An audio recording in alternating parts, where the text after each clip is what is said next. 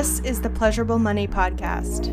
Hi, I'm Megan, and I'm the divine alien driving this here spaceship. I'm a pleasurable money coach with over a decade of experience in finance. During that time, I have learned that a mix of systems and spirituality makes a perfect blend. I have helped hundreds of spiritual business owners heal their relationship with money, and I'm here to teach you how to become money's ride or die. Stop treating money like a booty call using the help of tools like breathwork and pleasure, which will be featured on this podcast. And learn from me and other experts about how to own your wealth. Together, we will break down what it looks like to be in relationship with money and to be in full embodiment with your pleasure.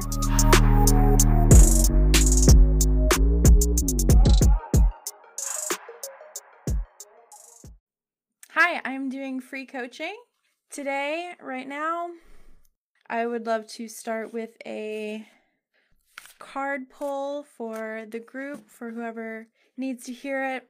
If you are watching, give me a thumbs up or a heart. And if you're watching the replay, give me a hashtag replay so that I can follow up on your comments. Please say hi when you join. Okay. So if I don't get any people who want coaching, I did have something prepared to talk about so that we're not just sitting here wasting time. So let's pull a card. I've got my Starseed Oracle by Rebecca Campbell, and I'm very excited to be here with you. All right. So if you're here, just take a deep breath, hold it at the top, and release. We're going to do that one more time. We're going to take a deep breath. Hold. And release. And our card for this session is I Remember Soul Plan The Fated Life versus the Destiny Life. That's so beautiful. Let me pull up the Meaning. Okay, there was a moment before you were born when you chose the conditions of the life you're living right now. When you plotted out these exact moments along the timeline of your life. We live in a world of free will, and therefore these moments become our destiny only through saying yes. The fated life is the one we were born into, the destiny life is the one your soul chooses, and it takes courage and faith. If you pull this card, it's because you're likely now face to face with the choice to follow the destiny life over the fated life, to trust the path your soul is calling you toward, and to remember that this moment was prearranged on your life's timeline.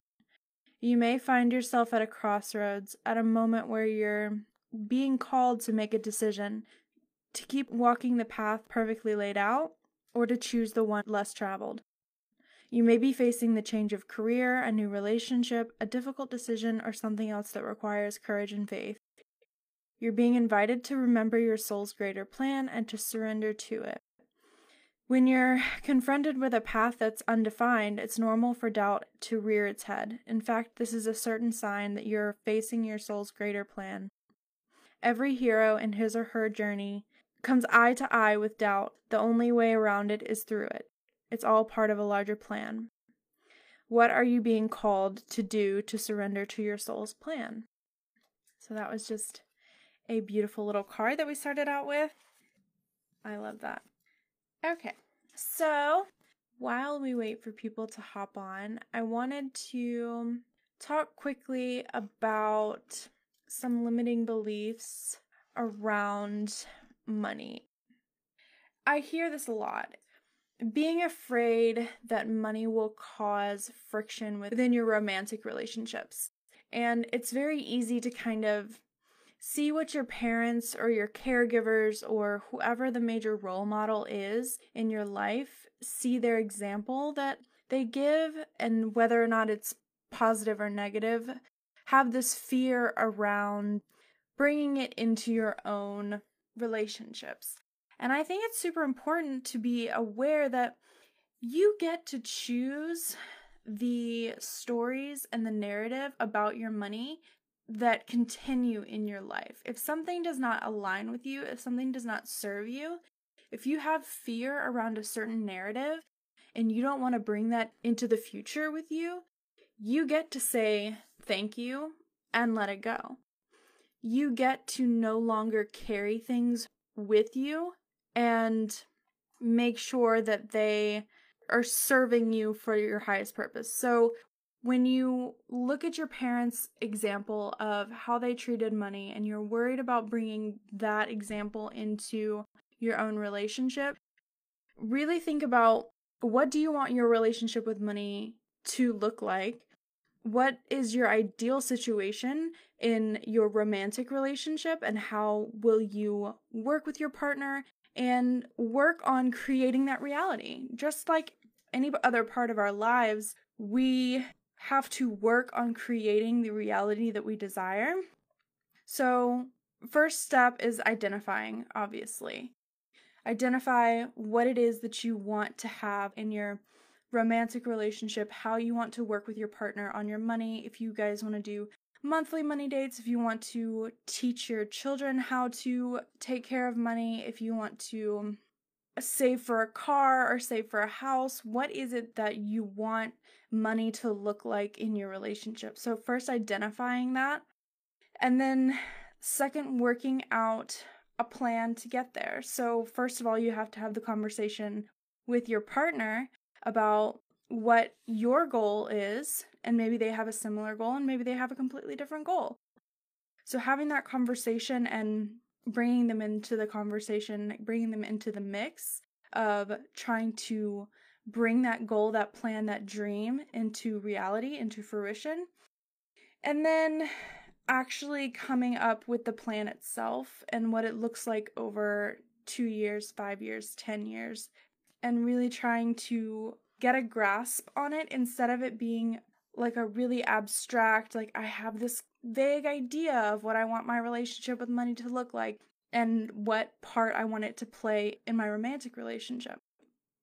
Instead of having a vague idea, you really want to go through the steps and figure out a clear idea, you know, have the clarity, journal it out, and then bring your partner into it, and then move into actually creating the plan.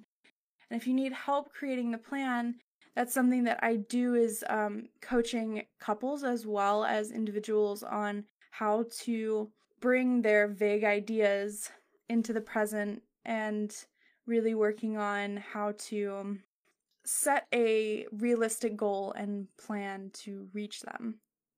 So that's what I had to say today. If you're watching the replay, do a hashtag replay, leave a comment if you have questions, and I will come back and answer all your questions and give you free coaching for the rest of today. So, anyway, I love you all. Thank you for joining. Talk soon. Bye.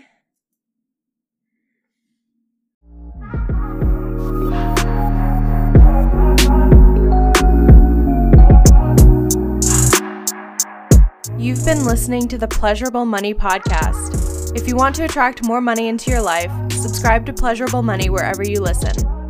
And if you learned something today, DM this episode to a friend.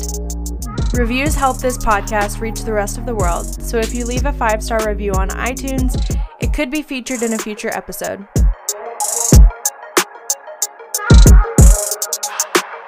Love you so much. Bye.